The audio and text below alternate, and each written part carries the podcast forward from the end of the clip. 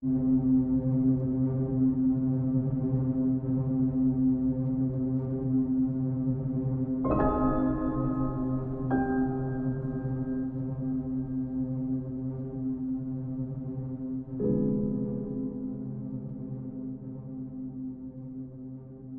a tutti. Buongiorno a tutti. Eh, siamo Irene e Arianna. E abbiamo deciso di iniziare questo podcast. Mm, così, un po' per gioco, ma un po', un po per perché passione, esatto, dai. perché ci interessano, diciamo, questi argomenti. Quindi va presa com'è, cioè niente di professionale, è una cosa da ascoltare magari mentre si fa qualcos'altro, giusto per dare qualche informazione per incuriosirvi, così magari andate a cercarvi poi le cose, non saprei. Esatto, semplicemente così. Eh, allora, oggi l'argomento è quello del mostro di Firenze. Super caso della, della cronaca italiana, super famoso, tutti quanti ne abbiamo sentito parlare. E allora, questo caso è super interessante, ancora irrisolto, che incuriosisce i tanti studiosi anche di giurisprudenza o amanti come della criminologia, come noi, esatto, esatto. appassionati. E volevamo provare magari a raccontarvi questo racconto che magari alcuni di voi non hanno capito, magari alcuni di voi sono incuriositi e non sanno. Non hanno voglia magari di leggersi tutte le pagine su internet. Noi abbiamo cercato di fare un riassunto, insomma, di condensare quello che abbiamo trovato. E ve lo presentiamo con gli strumenti del caso, quindi siate clementi e speriamo che vi piaccia. Esatto, semplicemente. Allora, comincia tu Ari, di proprio come è iniziata, cioè prima non c'era niente e poi ha cominciato a morire la, la gente. gente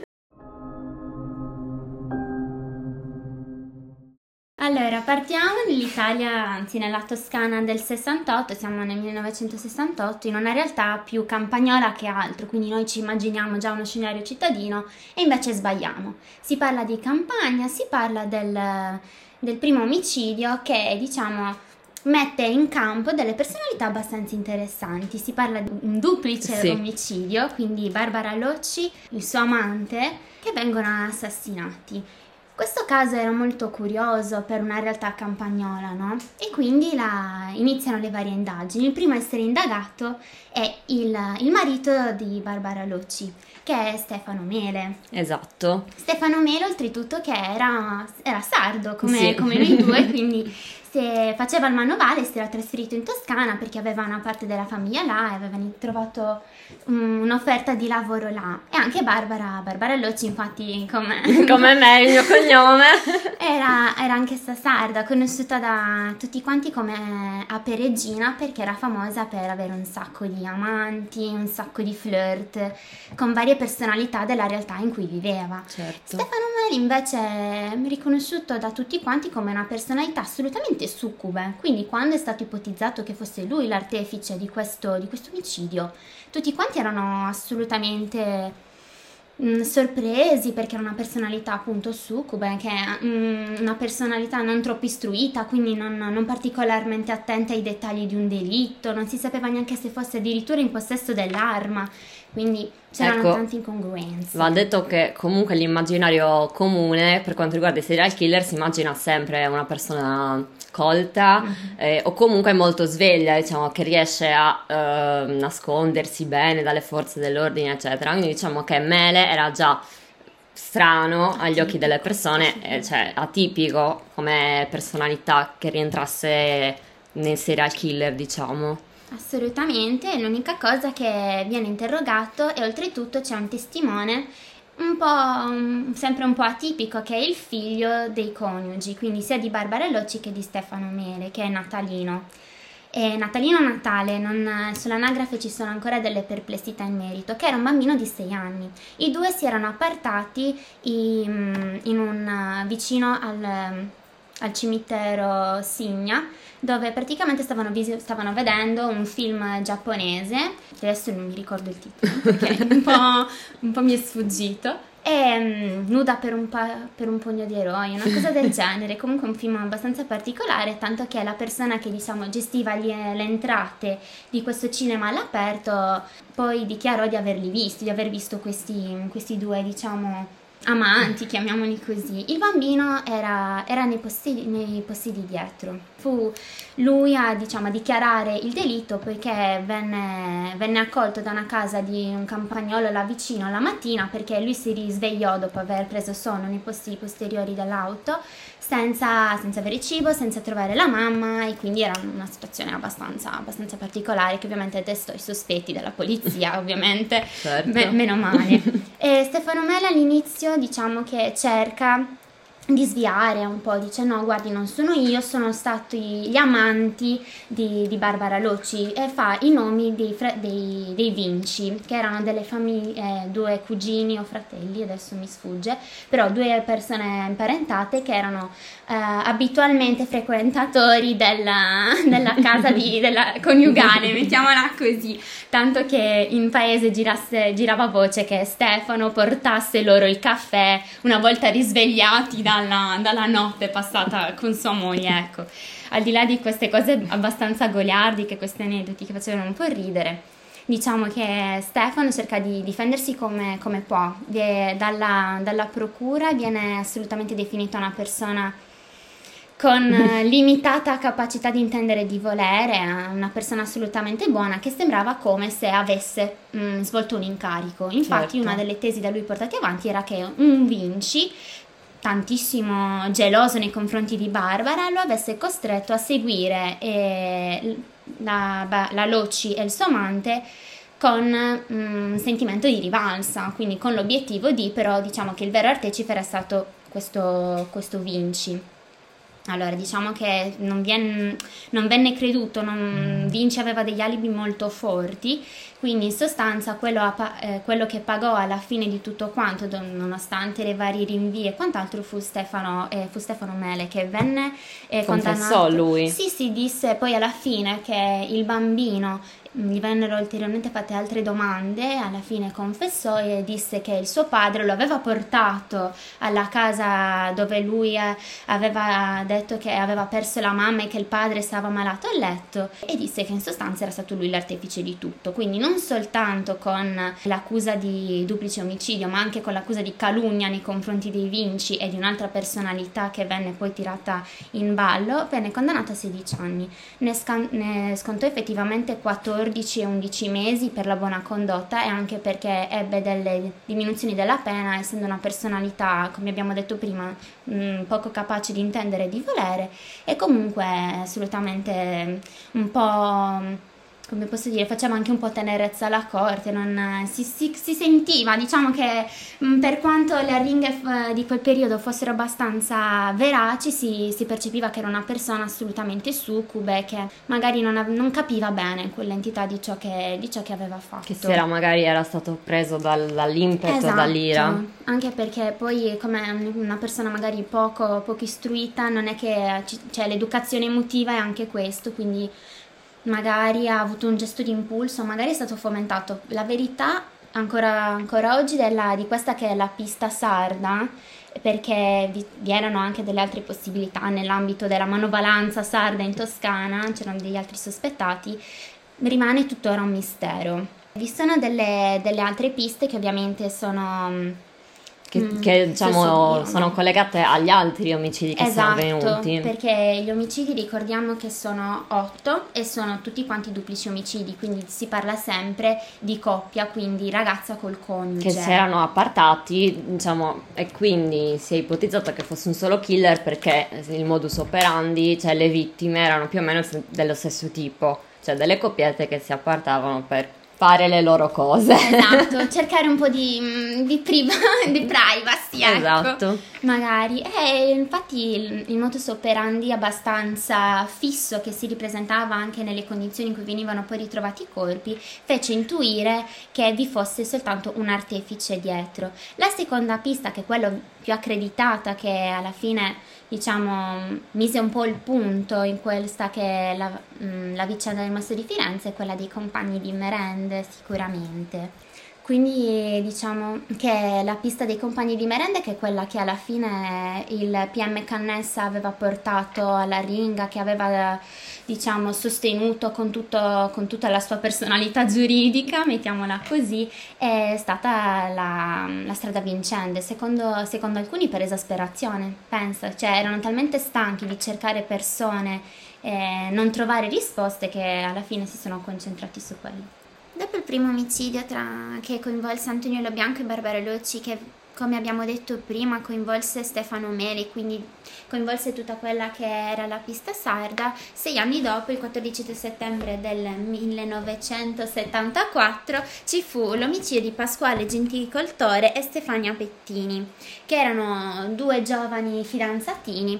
Lui impiegato in un'azienda di assicurazioni, lei aveva appena 18 anni. Infatti è insieme a Pia, una vittima che vedremo più avanti, una delle vittime più giovani di, di, questa, di, questa, storia di omicidi. Allora, lei era un'attivista, infatti faceva parte del Partito Comunista Italiano. Quella sera un po' nefasta, erano appena usciti dalla discoteca, lui l'era andato a prendere dal club Teen, Club, si chiamava, Borgo San Lorenzo. Ovviamente tramite mh, mm, si erano un po' appartati, vista la possibilità e vista anche l'ora un po' tardi, per avere un po' di intimità intorno alle 23.45 si ipotizzò che venne effettuato diciamo l'agguato. Infatti molti testimoni dissero che intorno a quell'ora, quindi verso la mezzanotte, si sentirono i primi colpi. Ricordiamo che l'arma del diritto era una calibro 22, una long rifle, quindi calibro abbastanza potente diciamo, non servivano a tanti colpi, infatti la cosa che incuriosì fu l'accanimento dello sprecare tante munizioni, ma quindi queste munizioni da dove vengono e tutte queste anche ipotesi di, di questo genere per la prima volta notiamo un accanimento verso la figura femminile, perché la cosa che sappiamo è che sicuramente il, il ragazzo dei due è stato il primo a, ad essere ucciso purtroppo, invece la ragazza, oltre a essere uccisa, è stata ferita nelle parti intime, quindi vagina, con, una, con un'arma bianca, quindi proprio colpi di coltello che fanno intuire una specie di, come si può dire, un accanimento verso, verso anche la figura femminile in quanto donna donna, certo. esatto, e venne anche ritrovato un chiodo arrugginito ne, proprio nel,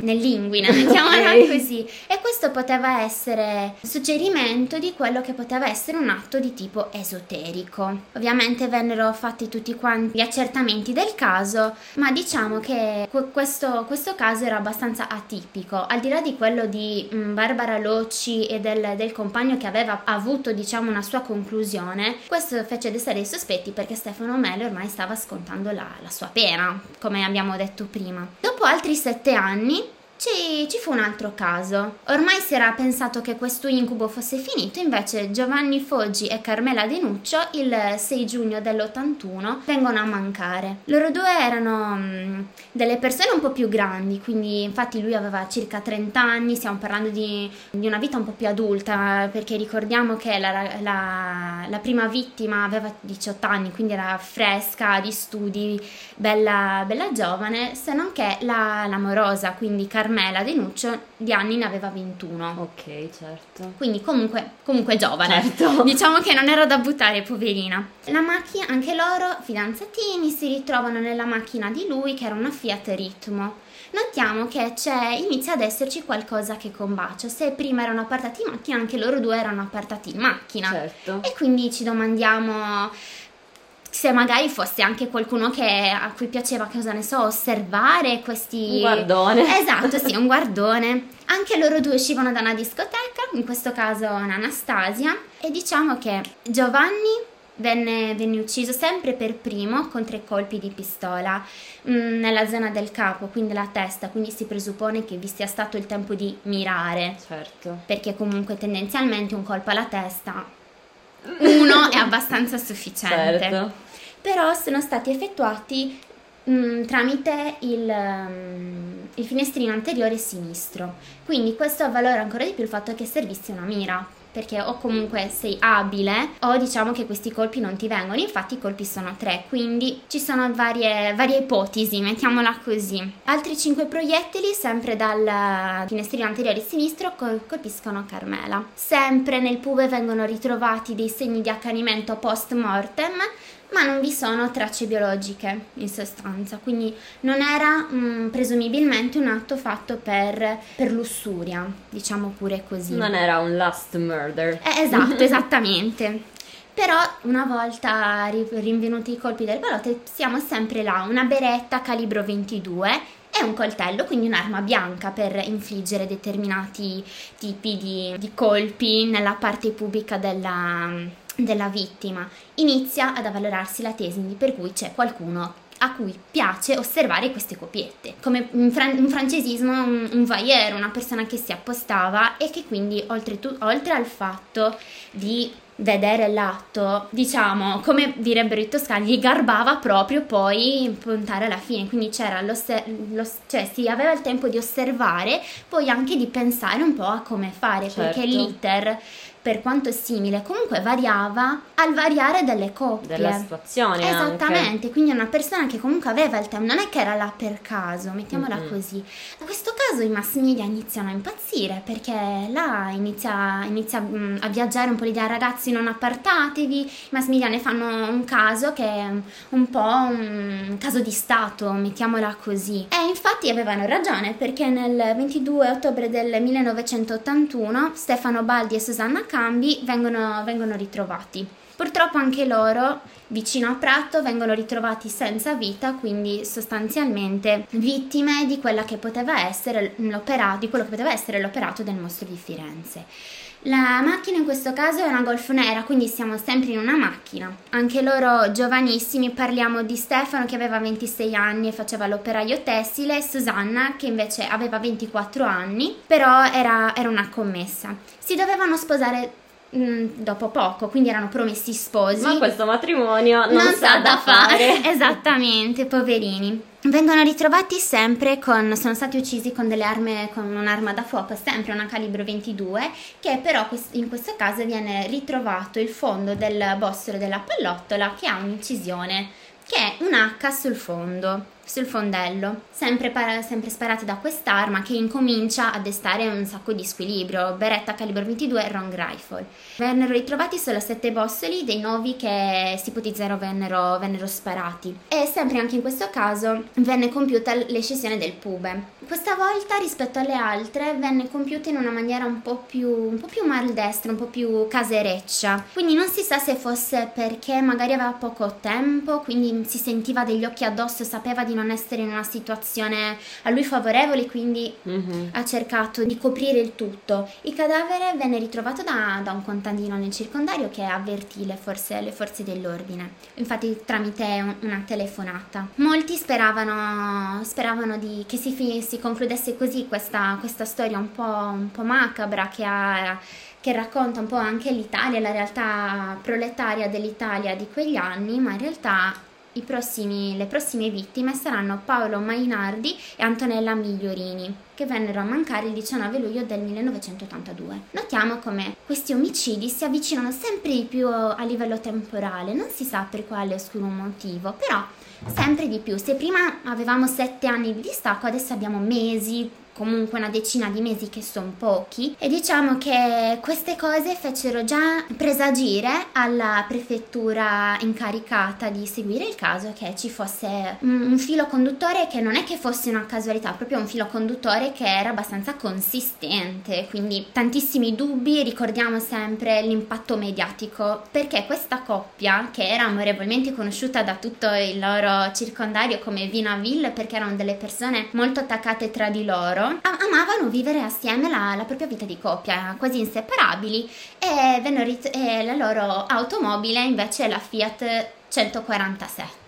Diciamo che um, lui, Paolo, aveva 22 anni e invece Antonella Migliorini ne aveva 19, quindi ritorniamo un po' indietro, sono, sono giovani, sono tanto giovani. Sempre, sempre, tantissime domande, tante preoccupazioni, comunque parliamo di pseudo minori, passami il termine, perché comunque tanto giovani, e vengono, ri- vengono ritrovati e praticamente lei oltretutto, che era un'impiegata per un'azienda, dichiarava alle sue colleghe che aveva tantissima paura di questo mostro, come però se avesse il presagio che, che prima o poi mm. qualcosa sarebbe successo. Certo. Non vedendo, cioè, avendo comunque un'abitudine nel frequentare il suo moroso del, dell'epoca, diciamo che non riusciva a trovare il tempo per un po' consumare questo genere di rapporto, quindi Beh, ragazzi giovani che abitano in casa con i genitori, ovviamente. ovviamente. Non è che ci sono poche, poche, opzioni e decisero di appartarsi in macchina. Mai l'avessero fatto, tanto che l'assassino sopraggiunse, favorito dall'oscurità, ovviamente sempre tramite una beretta calibro 22 con il fondello con l'incisione H spara alle vittime e vengono ri- ritrovati nove colpi,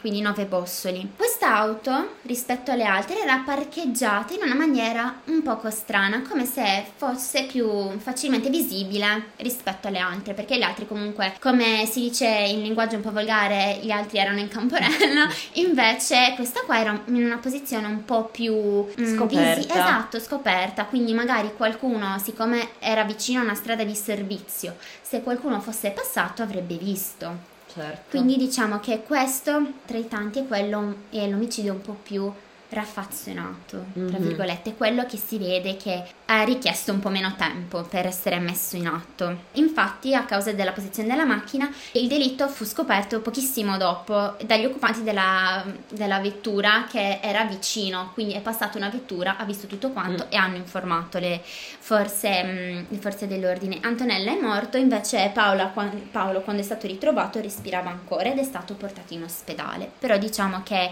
a causa di questo mm, di questo iter un po' disordinato, come possiamo, come possiamo immaginare, non era riuscito completamente nell'intento, poi ovviamente verrà a mancare più avanti, però diciamo che proprio nell'atto non era stato fatto pensato abbastanza bene. Riguardo a questo omicidio c'è anche un mistero, mm. perché l'autista dell'ambulanza che estrasse Mainardi, che era ancora vivo, eh, sembra che questo autista per l'appunto abbia ricevuto una misteriosa e inquietante telefonata da parte di un uomo che si stava spacciando per un magistrato e che cercava di ottenere dei dettagli su cosa avesse detto la vittima prima di morire. E ovviamente l'autista si è rifiutato di parlarne al telefono e l'uomo che si spacciava per un magistrato avrebbe cominciato a minacciarlo qualificandosi invece come proprio l'assassino. Certo. Quindi, mm, cioè, riguardo a questa cosa c'è anche appunto questo mistero. Pensa un po' che cosa, tutte queste trame, sottotrame. Allora, poi un altro omicidio che forse è quello che un po' più curioso, un po' più ricordato, è quello del 9 settembre del 1983 che, perdonate la pronuncia, è dove vennero assassinati due ragazzi. Quindi non è più una coppietta, okay. ma sono Horst Weiler Meyer e Jens Uwe Rush sono i tedeschi? Sì, sono i tedeschi. Okay. Quindi, infatti, ho chiesto scusa in anticipo a tutti gli amici tedeschi che ci ascoltano. Mi dispiace tantissimo. Allora, erano degli, degli studenti, degli studenti tedeschi che frequentavano l'università di Münster, e però erano venuti in scambio guidavano una Volkswagen, una Volkswagen T1. Lui, uno... Da buoni tedeschi. Da buoni tedeschi, una Volkswagen, giustamente. Gli altri la Fiat, questi la Volkswagen. La Volkswagen. Diciamo che questo, questo, omicidio è curioso perché vengono rinvenuti soltanto sette colpi di proiettile, il che fa presagire il fatto, siccome negli altri casi abbiamo parlato di un accanimento verso la figura femminile, e qua non c'è un accanimento, certo. perché erano entrambi maschi, ci fa pensare o comunque fa intuire agli inquirenti soprattutto che si pensava, siccome uno dei due ragazzi aveva, aveva i capelli lunghi, si pensava che alla vista del voyeur fosse una donna e quindi si era, si era, pensato di adoperare, di compiere il delitto in virtù del fatto che fosse effettivamente una coppietta per scovare invece due ragazzi. Quindi li aveva confuso li uno aveva dei ragazzi. confusi, eh... perché come era moda in quegli anni uno aveva i capelli lunghi. Aveva il mulettino magari con i capelli il capello un pochettino più lungo poi magari un, una costituzione più longilinea più fina e si era, era stato amorevolmente confuso. Ah, un, così. Si, si, pensava fosse donna, dai, va bene. E così, o almeno così si, si pensa. Allora, l'assassinio fredda, tra virgolette, nel senso uccide per la prima, da prima Meyer con tre colpi in rapidissima successione, mentre l'altro ragazzo, Rush, tenta inutilmente la figa, ma poi viene eh, la fuga, ma viene colpito anche egli da quattro proiettili, di cui uno al cervello. Praticamente una volta uccisi due giovani, eh, l'ass- eh, l'assassino sale sul retto del furgone, ma accortosi che le vittime erano soltanto loro due, perché quindi non c'era una donna nascosta da qualche parte, si dilegua, senza usare armi, armi bianche, quindi non, non, vi sono le incisioni a, al pube. Quindi diciamo che probabilmente non una coppia omosessuale e come abbiamo detto prima, probabilmente l'omicida non lo sapeva e si era confuso. Ci può stare, diciamo. Con questo assassinio si scagiona completamente Stefano Mele, non può essere. Lui è già in carcere e invece Francesco Vinci, diciamo, viene un po' rimesso in ballo, però non tantissimo, mettiamola così. Però l'importante è che la nostra pista sarda viene abbandonata. viene abbandonata, non, non, ce la si fa più. Poverino, quello là, e non, non, non, viene, non viene più considerato. Però comunque il nostro giovane manovale Mele farà comunque, sconterà tutta la sua pena. Il penultimo omicidio di cui andremo andremo, entreremo oggi in merito è quello di Claudio Stefanacci e Pia Rontini del 29 luglio del 1984. Allora, Claudio Stefanacci era uno studente universitario di 21 anni, invece Pia Gilda Rontini aveva 18 anni, quindi anche lei una delle vittime più giovani del, del, mostro di Firenze. Lui studiava all'università, lei invece era mm, impiegata in un bar nella ferrovia del suo paese, quindi niente di troppo atipico. Certo. Vengono scovati ne, nella loro Fiat Panda, ritorniamo sempre, e nelle automobili che era di colore celeste, quindi viene, viene notato questo particolare. Erano in una strada sterrata, si stavano sempre appartando perché se come possiamo immaginare era il loro magari unico momento per cercare un po' di intimità. I, i due ragazzini vengono aggrediti che erano seminudi nei posti, eh, nei posti posteriori dell'autoveicolo. L'omicida spara attraverso il vetro della portiera destra colpendo il ragazzo quattro volte di cui una alla testa. E due volte la ragazza che aveva tentato la fuga. Ci aveva provato, diciamola così, un proiettile alla schiena e uno alla fronte. Quindi se alla schiena era riuscita in qualche modo, alla fronte purtroppo non, non vi fu niente da fare. In seguito l'assassino ovviamente vilipendia, non so se si può usare come ver- verbo, però nel senso si accanisce sempre nelle parti intime eh, della ragazza, ma questa volta anche un po' del ragazzo, quindi a coltellate diciamo che vengono colpiti e questa volta una decina di volte viene colpito Claudio e due volte alla gola viene colpita Pia. Alla ragazza, uh, che mi fa strano chiamarla ragazza di 18 anni, comunque sì, alla ragazza vengono asportati sia il pube che la mammella sinistra e questo sarà tanto importante per, uh, per il processo, diciamo, un indizio. Certo. Che poi adesso Irene ci spiegherà più avanti, però io ve lo dico così, vi lascio un po', vi faccio un po' pensare a questa cosa. Vabbè, poi ci sono stati degli altri atti perché comunque era iter del, del, nostro, del nostro, omicida prendere le borse de, delle vittime femmine e spargere i loro averi in giro. Quindi magari si vedeva che Pia aveva delle lacerazioni nella prossimità del collo poiché magari una catenina era stata strappata sì, i, gli indumenti, il portafoglio molto spesso grazie ai vari portafogli ritrovati si è riusciti a rinvenire al nome della vittima perché venivano ovviamente buttati i portafogli in giro con documenti di identità e quant'altro altro.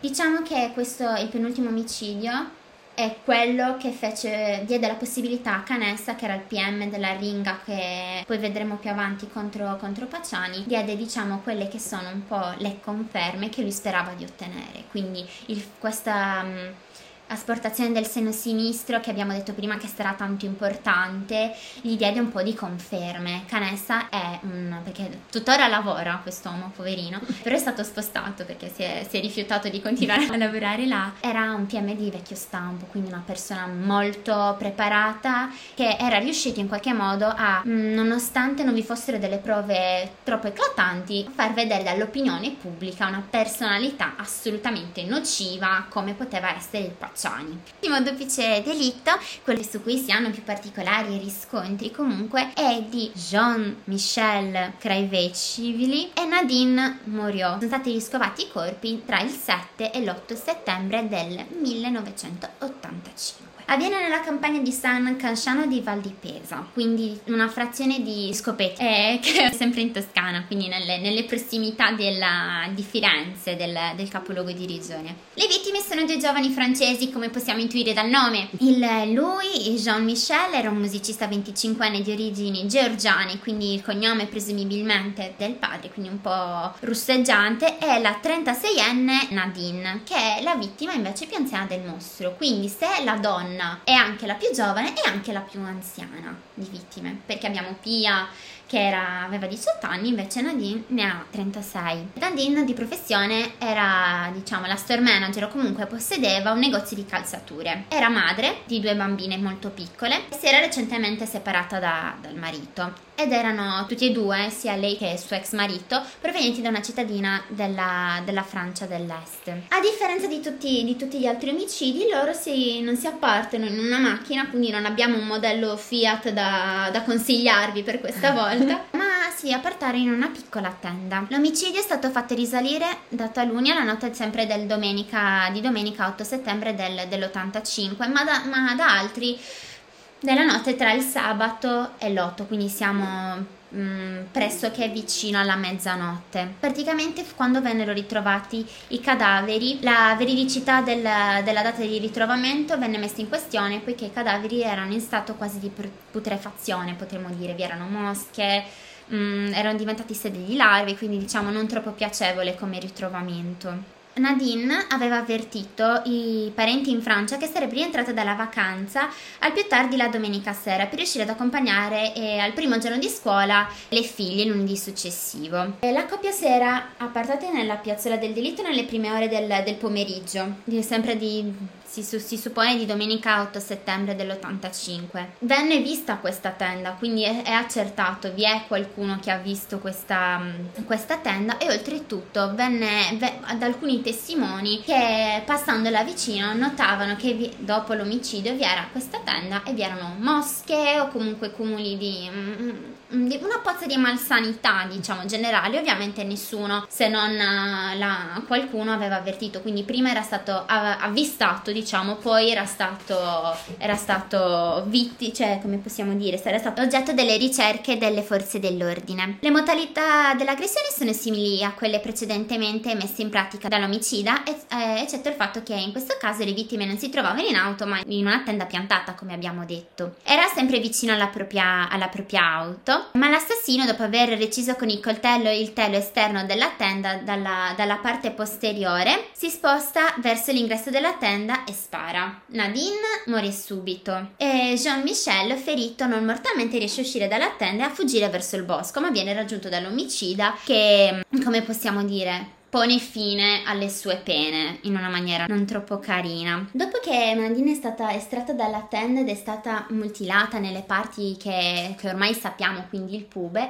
il corpo venne occultato, come se l'obiettivo del, dell'assassino fosse quello di non far rinvenire i corpi subito o comunque di rendere i corpi non subito visibili. Il brandello del seno della ragazza venne spedito alla, alla Procura della Repubblica di Firenze in una busta anonima con l'indirizzo contenente un errore grammaticale che è un errore ortografico più che grammaticale. Infatti descri- scrisse Repubblica anziché Repubblica quindi la parola Repubblica veniva scritta con una sola B composto da lettere di giornali ritagliate dalle pagine 36-37 e del numero 51 della rivista Gente, che era una rivista che andava tantissimo nelle edicole di quel periodo. Il, per, il, il PM incaricato delle indagini, nonostante da qualche anno avesse abbandonato il caso per concentrarsi su altri tipi di vicende, alla scoperta di questi corpi decise di attivare tutto un meccanismo, che sarà poi quello dei compagni delle merende e quant'altro,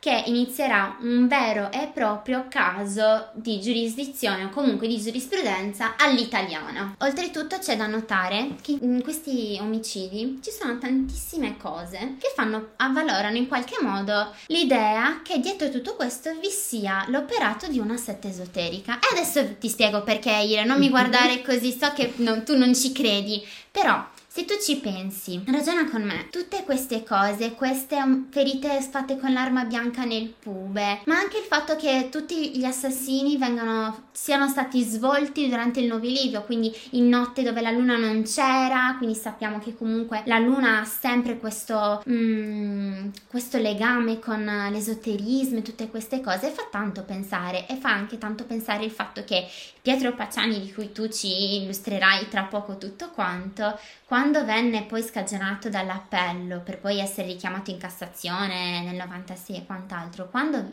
uscì dal carcere si barricava in casa, come se avesse, ci fosse qualcosa che non andasse, come se avesse qualcosa da nascondere, avesse paura.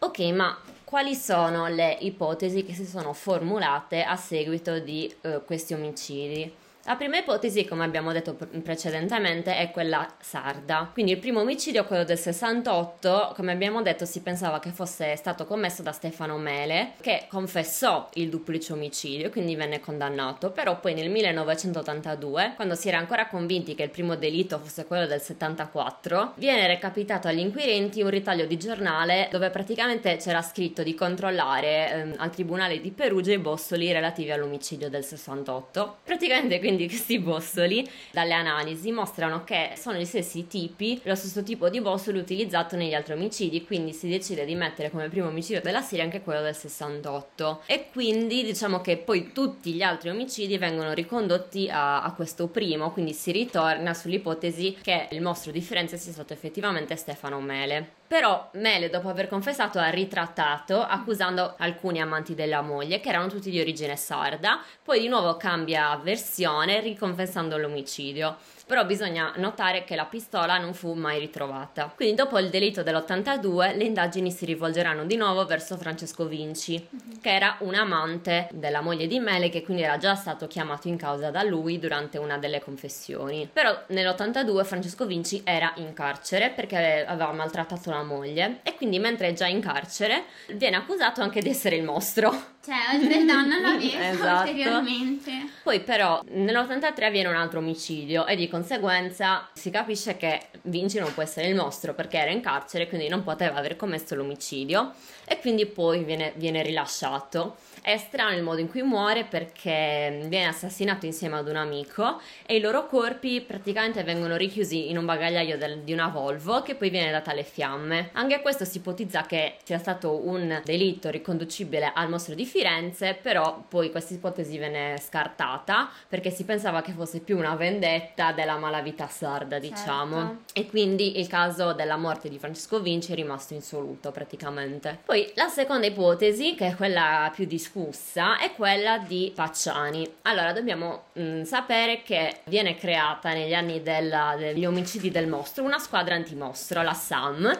che è diciamo un insieme di forze dell'ordine che indagava solamente gli omicidi del mostro. Quindi quando è che entra Pacciani all'interno de, della lista dei sospettati? Nel 91, quando lui si trovava in carcere per aver stuprato le figlie.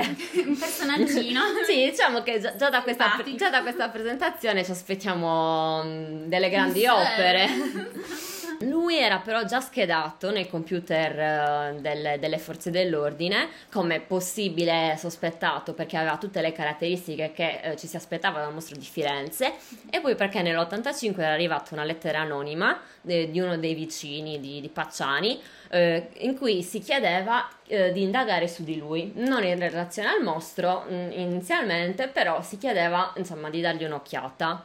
Però chi è Pietro Pacciani. Mm. Allora, nasce ad Ampinana, un paese in, Tos- in Toscana nel gennaio del 1925 da una famiglia di contadini e viene quindi formato prevalentemente come contadino e lui stesso ricorda che lavorava con il padre ai campi eh, sin da quando era piccolo.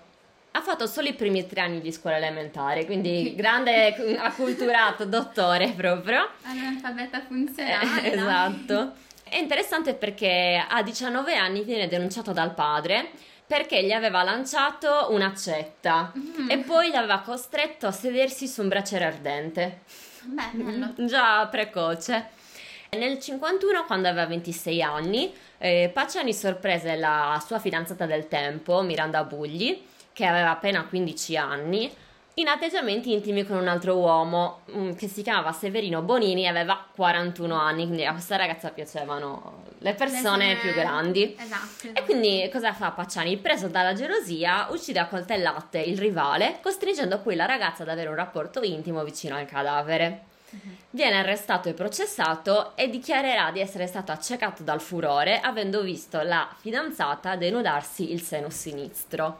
E questo det- dettaglio del seno sinistro ehm, è molto importante perché negli ultimi due delitti viene asportato alle vittime il seno sinistro. E quindi eh, per questo omicidio Pacciani viene condannato a 13 anni, che sconterà interamente. Bisogna notare che dal 1900 al 2000 sono nove le aggressioni a danno di coppiette appartate in campagna con un esito mortale, otto del mostro di Firenze e una quella di Pietro Pacciani. Insomma, quindi è un po' peculiare questa cosa. Quindi mh, mm, la similitudine di questo delitto con quelli del mostro sarà quello che ehm, condurrà eh, la polizia a indagare seriamente su Pietro Pacciani. Quindi a 39 anni questo Cristo esce dal carcere e diciamo che quindi la sua formazione è avvenuta tra la campagna e il carcere. A 39 anni questo è come se ne avesse magari 15. Quindi la sua famiglia eh, ricordiamo che era aderente al fascismo, però lui non si è mai arruolato nella Guardia Repubblicana e quindi durante la guerra civile eh, si era dato alla macchia. Era anche un partigiano. Sì, sì, lui si vanterà sempre di essere stato un partigiano, però mm, non risulterà mai essersi unito ai partigiani se non dopo la liberazione della Toscana, quindi ah, quando i partigiani avevano già, già vinto. Esatto. Quindi questo Pacciani sta sale sul carro dei vincitori in sostanza. Veniva soprannominato il Vampa perché aveva un carattere irascibile e poi perché da giovane faceva il mangiafuoco nelle fiere paesane. Pensa un po'. che personaggio particolare. Eh, gli inquirenti si convincono, quindi accumulando indizi, che Pacciani sia il serial killer e qual è la tesi? Che lui voglia riv- rivivere da vincitore il delitto del 51, quindi accanendosi particolarmente sulla donna che nella sua immaginazione ehm, simboleggia l'ex fidanzata che lo ha tradito. Quindi gli indizi sono diversi, per esempio Pacciani scriveva Repubblica con una sola B, come, veniva, come, era stato scritto dal killer in una busta che era stata mandata alla polizia con il seno di una vittima. E durante una perquisizione di casa sua, tra l'altro, vengono trovati giornali e riviste che parlavano del mostro di Firenze mm-hmm. e foto con pubi segnati a matita. E inoltre, eh, diciamo, uno degli indizi che fa pensare di più è che eh, era stato trovato un foglietto con scritto targa di, la targa di un'auto FI 54789 mm-hmm. e sotto questa targa c'era scritta la parola coppia. Ah. Inoltre questa targa, controllando, si scoprì che era proprio appartenente a una delle coppie che si recava ad appartarsi nella zona degli scopeti, dove è avvenuto il delitto dell'85. Mm-hmm. Anche se questa coppia non è stata uccisa, comunque diciamo che se una persona viene a controllare a casa mia, non trova un bigliettino con una targa e sottoscritto coppia. Cioè, e quindi è già una cosa molto particolare, quindi lui già qui, diciamo, era un po' sospetto lui dirà eh, riguardo a questo fogliettino che voleva avvertire la coppia mm-hmm. del pericolo perché, perché, c'era il mostro di Firenze che quindi doveva dirgli non appartatevi perché eh, siete in pericolo e quindi insomma. ti segni la targa e e... esatto una cosa tipica quindi da questa perquisizione gli omicidi si fermano mm-hmm. e questo è quello che convince molti a, ad accusare Pietro Pacciani come il mostro. Inoltre bisogna notare che Pacciani aveva un legame mhm. con tutti i luoghi in cui sono avvenuti i duplici omicidi, perché aveva vissuto e lavorato nelle aree il, dove il mostro aveva colpito più spesso, il Mugello e la Val di Pesa. Aveva un legame con uh, Signa, perché ci, ci, viveva l'ex fidanzata Miranda Bugli, che inoltre era anche vicina di una delle vittime e, e visse anche a Scandici questa donna e poi era collegato anche a Calenzano perché lì viveva l'amico Giovanni Faggi. Quindi non si capisce come, ovunque avvengono gli omicidi, c'è sempre Pacciani vicino. Però è anche importante notare che i paeselli che ho nominato sono noti a tutti i fiorentini mm-hmm. perché sono nell'area, diciamo, adiacente alla città, quindi i nomi li conoscono tutti, magari ci vanno per le feste paesane, eccetera.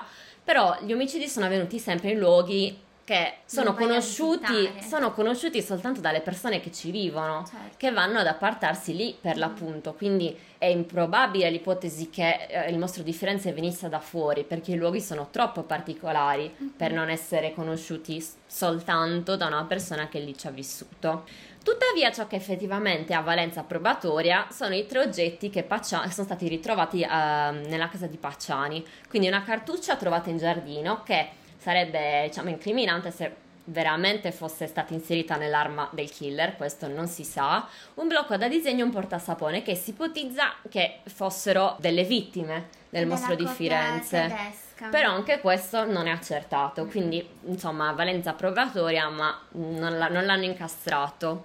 Inoltre era una persona particolarmente perversa e violenta anche dopo l'omicidio del 51. Infatti non era violento solo con la famiglia, ma aveva preso a calci e colpi di pala un guardia caccia che finì ricoverato per 26 giorni. Amorevolmente. Inoltre nel 76 fu ricoverato in ospedale Pietro Pacciani perché aveva un vibratore bloccato nel retto. Mm-hmm. Un personaggio da una sessualità molto particolare. Mm, che non, lo, cioè, non è che per questo una persona è un serial killer, però bisogna notare che era una persona molto particolare. In, eh, in sede di Arringa era stato detto che il, ehm, il vibratore era un massaggiatore eh. che veniva utilizzato per alleviare vari do- dolori e quant'altro, quindi molto molto curiosa come definizione. Pacciani diciamo che voleva dare alle persone l'immagine di una persona buona e semplice, nonostante tutti nel paese lo conoscessero come violento e mh, mm, se ne cioè, stessero alla larga da lui. E inoltre era noto, a, era noto, a, tutti come guardone, cioè ci sono diverse testimonianze che lui andava periodicamente nei luoghi dei delitti a guardare le coppiette, mm. cioè andava in macchina, in moto, a piedi, di giorno, di notte, con o senza la torcia. E a volte ci è andato anche armato di pistola, nonostante avesse diciamo il divieto di disporne. La sua indole violenta però si è riversata anche sulla famiglia, sulla moglie Angelina Manni, che mm, era una donna semi-inferma di mente, che veniva bastonata costantemente e costretta a rapporti sessuali, e anche sulle figlie Rosanna e Graziella, che venivano tenute segregate in casa, nutrite con cibo per cani, picchiate, violentate sia con falli artificiali che con zucchine, e costrette a vedere foto pornografiche del padre che si riprendeva in pose un po' osè, diciamo. Esatto. E quindi le due esatto, e quindi le due figlie, una volta diciottenni, scappano di casa e denunciano il padre, che infatti è stato condannato in via definitiva per gli stupri alle figlie dall'87 al 91. Ed è quindi nel 91 ci ricordiamo che eh, gli inquirenti lo, no, cioè, lo, prendono per la prima volta come sospettato per il mostro di Firenze. Mm-hmm. Quindi sostanzialmente inoltre va notato che non ci sono elementi per scagionarlo, cioè nessuno dei parenti o degli avvocati produce un solo elemento scagionante, neanche un singolo alibi. Mm-hmm. L'opinione pubblica è sempre stata divisa tra innocentisti e colpevolisti. Però poi Pietro Pacciani muore nel 98 prima di essere condannato in attesa del processo, diciamo. Poco dopo vengono condannati appunto i compagni di merende perché? Perché è impossibile che i delitti siano stati responsabilità soltanto di Pietro Pacciani. Certo. Poi ci sono diciamo altre piste che sono un po' meno avvalorate che però possono entrare diciamo in connessione. Innanzitutto c'è un collegamento con il caso di Francesco Narducci. Francesco Narducci era un medico, un professore universitario di Perugia che era appartenente a una delle famiglie più in vista, diciamo, della città, ed è morto nel lago Trasimeno a 36 anni nell'85, poco dopo uno degli ultimi omicidi attribuiti al mostro di Firenze. La morte all'epoca fu archiviata come incidente, non venne fatta neanche l'autopsia, venne subito tumulato. Si è ipotizzato che fosse proprio lui il, um, il mostro di Firenze perché una domestica gli aveva visto scrivere una confessione in cui chiedeva il perdono e poi anche per delle dichiarazioni spontanee, tra virgolette, del pluriomicida Angelo Izzo che appunto aveva individuato Narducci come il mostro di Firenze.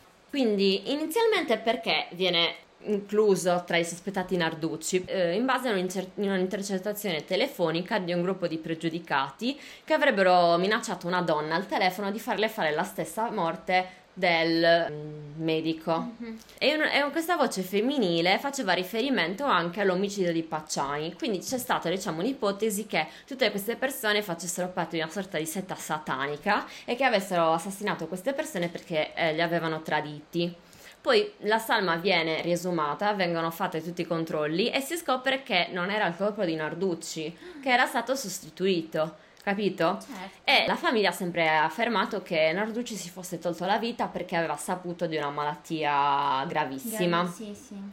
Anche se diciamo che la procura di Perugia aveva sempre contestato uh, ai membri della famiglia dei Narducci e anche a diversi esponenti delle istituzioni uh, il reato di associazione per delinquere mm-hmm. perché avevano appunto si era, uh, non si capisce come era stato sostituito il corpo con il corpo di uno sconosciuto certo. in sostanza e non era stata fatta l'autopsia nel momento in cui era stato ritrovato, ritrovato esatto e quindi diciamo che c'è un po' la, il sospetto di una loggia massonica dietro sì, queste, sì, queste vicende. C'era qualquadra che non cosava, come si dice in gergo. Esatto, un altro sospettato è il tale Francesco Calamandrei eh, perché nell'88 sua, eh, la sua ex moglie Mariella Ciulli aveva accusato l'ex marito, quindi farmacista, e andò dai carabinieri dicendo che anni prima, quando stava ancora con l'uomo, aveva trovato in casa una pistola, precisamente una beretta calibro 22, che, cioè, era, l'arma. che era l'arma usata dal, dal mostro, e nel frigorifero aveva ritrovato alcuni feticci che secondo lei venivano dalle, dalle vittime del mostro. Sì. E quindi i carabinieri effettuano un controllo nell'abitazione ma non trovano niente. Nel 91 la donna si presenta di nuovo dicendo che eh, quando è avvenuto l'omicidio di Signa si trovava in auto con l'uomo e aveva sentito degli spari. I due poi avevano visto un bambino e l'avevano portato in salvo.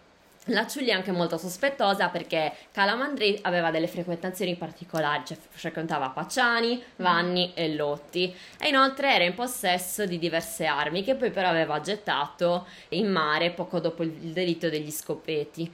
Quindi i carabinieri perquisiscono di nuovo l'abitazione, ma anche stavolta non trovano nulla. Quindi, a causa del fatto che la donna era così accanita verso l'ex marito, eh, veniva presa come una visionaria che aveva il desiderio di vendicarsi del marito e quindi praticamente tutte le denunce successive non vengono neanche trascritte dai carabinieri e sembra, non ci sono prove di questo però, che nel 2000 la donna venne fatta rinchiudere in una clinica psichiatrica perché venne riconosciuta secondo delle perizie come malata di mente. Però diciamo che nel 2008 a termine proce- di un processo Calamandrei viene assolto dalle accuse mh, perché il fatto non sussiste in sostanza.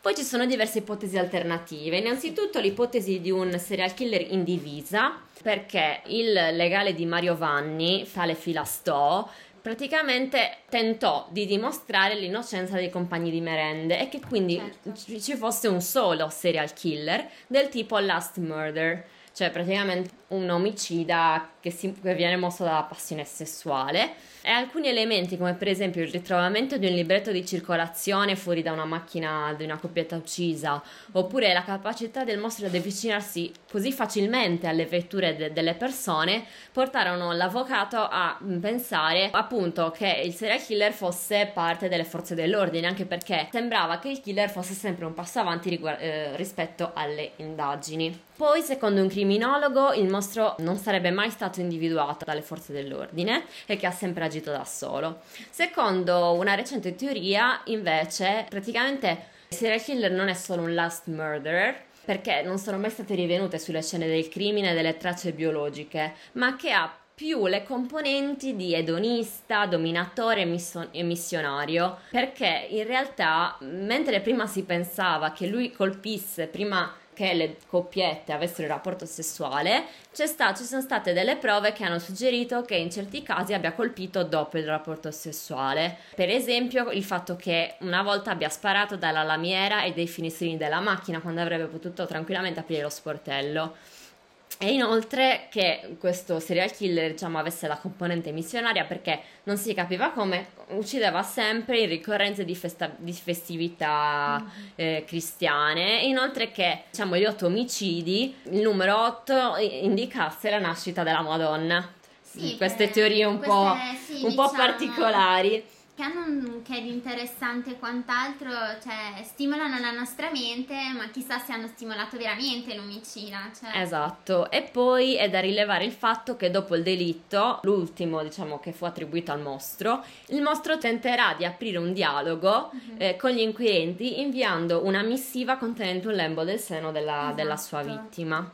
Poi il giudice che assolse Pacciani nel processo di appello, tale Francesco Ferri, mm, è molto più vicino all'ipotesi dell'FBI e della perizia criminologa italiana, cioè che secondo lui l'assassino sarebbe una persona probabilmente affetta da impotenza. Mm, cercava un po'... Esatto, diciamo. mentre l'ex capo della squadra antimostro ipotizzava che il mostro fosse soltanto Pietro Pacciani senza i compagni di merende. Mm-hmm. Poi c'è tutta una, una, sorta di scenario cospirazionista, settario, secondo cui il mostro farebbe parte di una setta internazionale, insomma. Setta, una setta esoterica. Esatto, c'è chi pensa che il mostro potesse essere Salvatore Vinci, quindi appunto sì. facente, facente parte della famiglia Vinci, e poi l'ipotesi più comune, diciamo, se si è interessati alle, alla criminologia americana, è quella che eh, il mostro di Firenze sia effettivamente Zodiac. Mm-hmm Secondo questa tesi, sospettato sarebbe un italo-americano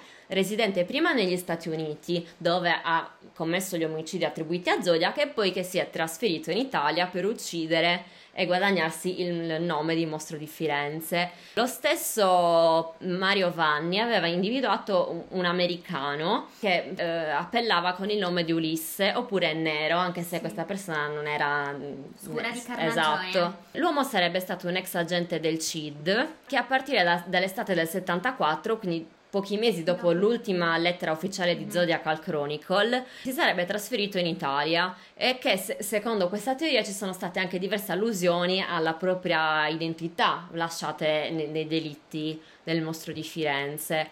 Poi ci sono state delle teorie, secondo un giornalista de Il Giornale, che dicono che questo americano avesse dichiarato che i suoi colleghi di lavoro del CID erano informati di questa sua doppia vita e quindi lui non volesse confessare perché aveva paura di mettere nei guai anche i suoi amici che l'avevano protetto per tanti anni. Dopo questi articoli, il giornalista ha denunciato il cittadino statunitense di origine italiana Giuseppe Joe Bevilacqua, che era nato nel New Jersey nel 1935, qua- il quale ovviamente ha smentito tutto. Però bisogna anche notare che Bevilacqua fu il super testimone dell'accusa nel primo processo contro Pietro Pacciani e risiedeva a qualche centinaio di metri a distanza dal luogo del duplice delitto dell'85, quindi diciamo che non è un'ipotesi campata per aria. Allora, per quanto riguarda come si è conclusa questa vicenda all'italiana, come ci piace chiamarla, Pacciani venne arrestato con l'accusa di essere l'omicida di queste otto coppie il 17 gennaio del 93. Diciamo che il collegio difensivo nel 94 diede inizio al processo il primo grado accusa Paolo Cannessa, che come sappiamo è il PM della Ringa contro Pacciani, di essere stato troppo attaccato alla personalità e poco coerente con i fatti, poiché non vi era nessuna prova sconvolgente della colpevolezza di Pacciani, come però d'altra parte non ve n'era della sua innocenza. Allora, il primo novembre del 94 per lui il processo si conclude con un ergastolo che è stato messo agli atti dal Tribunale di Firenze con l'accusa di essere responsabile di 14 vittime dei 16 omicidi in sostanza. E non venne però ritenuto colpevole di quello del 68, quindi quello noi, di cui abbiamo parlato in relazione alla pista sarda. Verrà assolto 15 mesi dopo la sentenza, nel secondo grado di giudizio, quindi in appello. Il 13 febbraio del 1996 e Pacciani era ormai in carcere da circa mille giorni, 1100 giorni circa. Nel collegio difensivo, di cui abbiamo parlato precedentemente, si era aggiunto un avvocato che fu per Pacciani un po' il salvatore, perché diede la possibilità, con, diciamo, convincendo quello che era il Tribunale di Firenze, che Pacciani non era colpevole, quindi vi fu una sospensione di quella che era sì la pena, ma anche quello di quello che era il giudizio effettivo della sentenza. Il magistrato presente che gestiva la Corte d'Appello per, quel, eh, per il caso del mostro di Firenze criticò anche egli l'impianto accusatorio nei confronti del Pacciani. Era troppo, troppo aggressivo, troppo incentrato sulla personalità, sicuramente immorale di Pacciani, ma comunque non del tutto colpevole degli atti e degli attribuiti. Però comunque nel 1996 sarà la Cassazione ad annullare la soluzione al processo a Pacciani, perché secondo la Cassazione, che come sappiamo è il, il grado e il livello di giudizio ancora superiore all'appello nel sistema giuridico italiano, decide che Pacciani doveva pagare, quindi richiede l'entrata in aula di Pacciani, che però nel 98 quindi un anno prima che io e Irene nascessimo, per, per, per, questi sono i fun fact, precisamente il 22 febbraio, Pietro Paciani viene, viene a mancare, in circostanze un po' sospette però. Parli, parliamone un attimo, concediamoci un secondo per, eh, come possiamo dire, analizzare questa morte. Noi sappiamo che il Pacciani, per via della sua età e del suo stile di vita, aveva delle malattie mh, mm, dal punto di vista cardiovascolare, quindi c'era qualcosa che non funzionava. Un giorno si presuppone andò in farmacia per prendere un farmaco contro l'asma, di cui egli però non soffriva, che aveva delle fortissime controindicazioni per chi era affetto di problemi cardiovascolari come egli. Cosa succede? Ovviamente il Pacciani, a causa di questo farmaco che, viene ovviamente, venne ovviamente da lui preso, perde la vita. Ma qui c'è qualche problema di fondo. Chi gli ha venduto il farmaco? Perché comunque servirà una prescrizione. Chi gliel'ha prescritto? Le farmacie del luogo restano un po', diciamo, chi vuole essere omertoso, chi comunque dice che non è stato lui. Un velo di mistero. L'unica cosa che sappiamo, come abbiamo detto prima, è che Pacciani, quando è stato liberato e ritornato a casa sua, aveva paura di uscire. Sì. Si barricava in casa come se ci fosse anche lui che era il mostro di Firenze o comunque che aveva delle accuse a suo carico non troppo leggere, avesse paura di uscire. Sì, ma poi ci sono tantissimi misteri dietro questa vicenda, muoiono tantissime persone collegate. Esatto. Cioè veramente tante, anche um, una vecchia amante che era stata amante di, di Vanni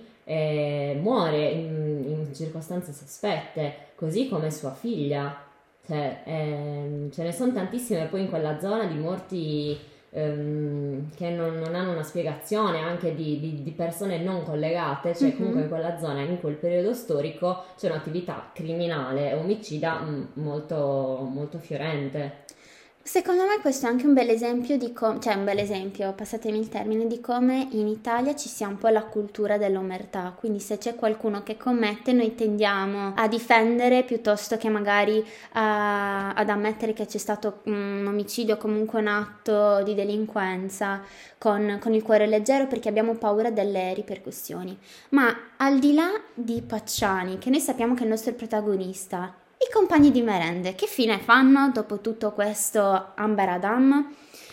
Partiamo da Mario Vanni, conosciuto da, in compagnia come Torsolo, come Pacciani era il Vampa, lui era Torsolo perché era una personalità molto minuta, fisico esile, mm, diciamo che diventa un po' una caricatura per i media in quel, in quel periodo, anche perché lui che dà il nome compagni di merende. In fase infatti di sentenza comunque in tribunale gli viene chiesto Signor Vanni, che lavoro fa lei? E lui risponde con una nonchalance di tutto rispetto: Io sono stato a fare merende coi paccioni no. Allora, chi non ne intende come me pensa che fosse una parola, una, un, diciamo un mantra che gli era stato insegnato per, da dire in tribunale, però la realtà è che nel dialetto toscano il che lavoro fai, comunque che mestiere fai in questa accezione viene molto spesso usato per riferirsi al ma cosa hai fatto? Quindi certo. che cosa è certo. successo? Quindi ha più senso vederla, vederla, in questo modo. E quindi da qua nasce la, l'aneddoto dei compagni di merende. Vanni venne arrestato in concomitanza con l'assoluzione poi annullata di Pacciani, per, ovviamente per concorso di duplice omicidio e soprattutto vilipendio di cadavere. Diciamo che mh, mm, l'arringa ha portato all'idea comune che lui fosse soltanto un compagno di Pacciani, quindi che lui, mm, come mm, posso dire, rovinasse o comunque si accanisse verso le donne, tutto ciò che aveva fatto di brutale fosse fatto semplicemente perché era un ordine che gli veniva detto dal Pacciani. Certo. Infatti, nonostante fu, lui fu tante volte allontanato dal, mm, da, dal tribunale, anche da Cannessa perché lo minaccia e gli dice tipo spero che ti venga un malocchio, che Dio te le faccia passare tutte e quant'altro viene allontanato dalla sede del tribunale per poi essere riportato una personalità sicuramente curiosa che ci fa sì un po' rab- rabellire il sangue ma per il semplice fatto che non siamo abituati, un, un fascista, un, una persona molto avanti con l'età che aveva le sue ideologie un po' macate, un po', un po rovinato um, dal tempo, una persona un po' instabile a livello livello di mm, mentale. Mm-hmm. Il, il, poi il suo avvocato abilmente riuscì a farlo riammettere in tribunale per quella che fu la sentenza finale, che però per lui non vide luce. Infatti, lui fu designato a passare il resto della sua vita in carcere. Ovviamente, raggiunta un'età ben abbondante e quant'altro, venne riposto in una casa di riposo, una mm, in una struttura di detenzione anche perché è riconosciuto dalle perizie psichiatriche instabile o infermo a livello mentale. Beh, quindi... D'altronde mi sembra abbastanza normale dopo tutto quello che gli è eh, capitato. Esatto, che... anche perché gli è successo ma anche quello magari che ha fatto, perché sì. ricordiamo se tu sei una persona che non vuole e viene manipolata e quant'altro, il trauma ti, ti rimane purtroppo. Certo. Poi il, eh, morì ha 81 anni, quindi la vita diciamo che fu abbastanza clemente in termini di tempo, però non, non in maniera eccelsa. Diciamo che non, eh, non ebbe una grande qualità. Esatto, sì sì assolutamente, cioè poverino, eh, ci, ci, dispiace tanto perché in realtà ti porta anche ad empatizzare per una realtà che magari noi non conosciamo, però che evidentemente esisteva, una persona che non ha studiato, un po' un po' inferma non si dice, però comunque che magari non capiva bene e che seguiva gli altri anche per cercare magari un senso di comunità che non era riuscito ad ottenere certo. in, mo- in, modo diverso. Quindi questo ci dovrebbe anche invitare un po' a riflettere. Una persona sola che si accompagna di chi glielo consente, diciamo. Esattamente. Poi vi è Giancarlo Lotti, detto Katanga, fu condannato a 30 anni di reclusione per i delitti del mostro di Firenze. Lui era del 40 ed era orfano di entrambi i genitori. Famosissimo per le lotte contro inquirenti, una personalità molto pepata, viene ricordato così, però è anche quello che, vedendola, avendo la visione d'insieme, dichiarò di più mm-hmm. Lotti perché si spinse a dare determinati tipi di dettagli come vedeva una figura tarchiata con una pistola e Pacciani invece vedeva una figura slanciata con un coltello che invece era l'altro compagno di merende Vanni quindi in sostanza diede molto materiale la sua condanna è stata infine di 26 anni di reclusione e venne carcerato il 15 marzo del 2002. Vi invitiamo a soffermarvi un attimino sulle tempistiche che praticamente distanziano di circa eh, 20 anni i vari processi, cioè le, l'effettivo delitto dalla eh, messa in atto del provvedimento disciplinare. Però praticamente per gravi motivi di salute venne quasi subito spostato a, all'ospedale San Paolo di Milano e la vita per lui non fu per niente lunga perché infatti venne a mancare a 61 anni per via di un tumore al fegato di cui era afflitto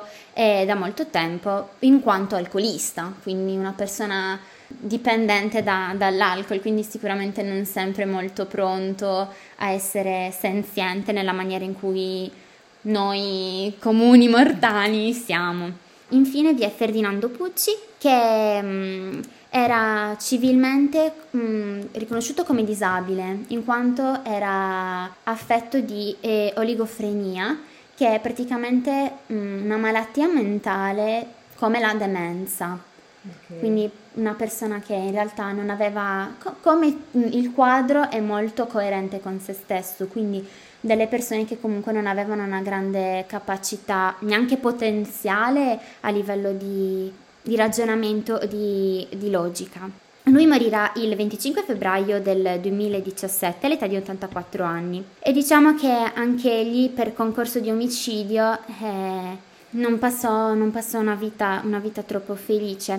Secondo le valutazioni raccolte dal giudice non esisteva motivo perché tale soggetto non fosse in grado di rendere una testimonianza, in quanto la, la diagnosi era troppo esagerata, quindi in realtà venne contestata la sua condizione di infermità mentale. Le dichiarazioni del Pucci poi in merito hanno lasciato dei dubbi, diciamo che alla corte lui pariva una personalità abbastanza reticente. Era particolarmente legato con il Lotti, quindi si vedeva che aveva questa attenzione generale nel supportarlo e quant'altro. Sì, però diciamo che purtroppo la, la sua vita non è che fu diciamo giustificato, i suoi atteggiamenti, i suoi concorsi a livello penale non furono giustificati e quindi appunto venne anche lui a mancare, ma comunque il punto di questa, di questa realtà giudiziaria italiana è che nessuno tra questi si sa se abbia effettivamente ucciso le nostre vittime. Certo. Quindi questi giovani che avevano, come abbiamo visto, li abbiamo analizzati prima, 18, 26, mh, di età più disparate, chi studiava, chi no, chi faceva la castiera, chi era andata a ballare, chi si doveva sposare, queste vite che sono state un po' stroncate. Noi abbiamo, cioè, la, quantomeno la, la giustizia italiana ha cercato di fare il suo meglio, certo. cercando di dare delle risposte che secondo me era quello che voleva il popolo. Mm-hmm. Voleva il popolo, cioè, soprattutto la realtà del circondario di Firenze, voleva avere delle certezze, voleva sapere che qualcuno stava pagando per questi delitti Voleva un po' essere rassicurato, diciamo, Esattamente. Diciamo, perché in tante circostanze in cui si presentano queste situazioni la popolazione mette tanta pressione sulle forze dell'ordine, sulla giustizia perché venga chiuso il caso, perché esatto. la gente ha paura. Giustamente, cioè... Soprattutto quando avvengono degli omicidi eh, seriali, Mm-mm. quando un serial killer uccide persone sconosciute, non sai mai se sei al sicuro.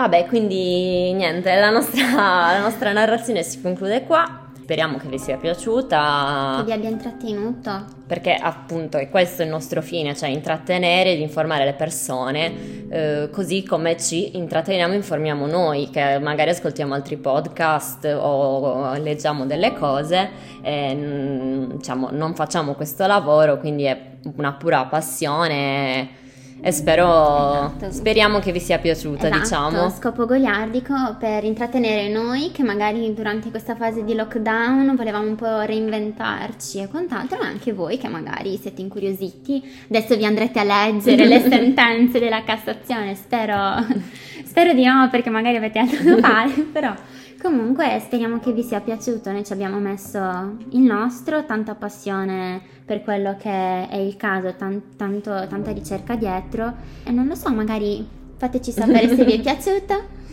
Esatto. E... Magari un prossimo argomento. Sì, anche dei suggerimenti che potete avere riguardo i prossimi argomenti che volete che noi trattiamo. Esatto, tranquillamente. Vi, vi salutiamo, speriamo di sentirci presto, mettiamola così e buon proseguimento.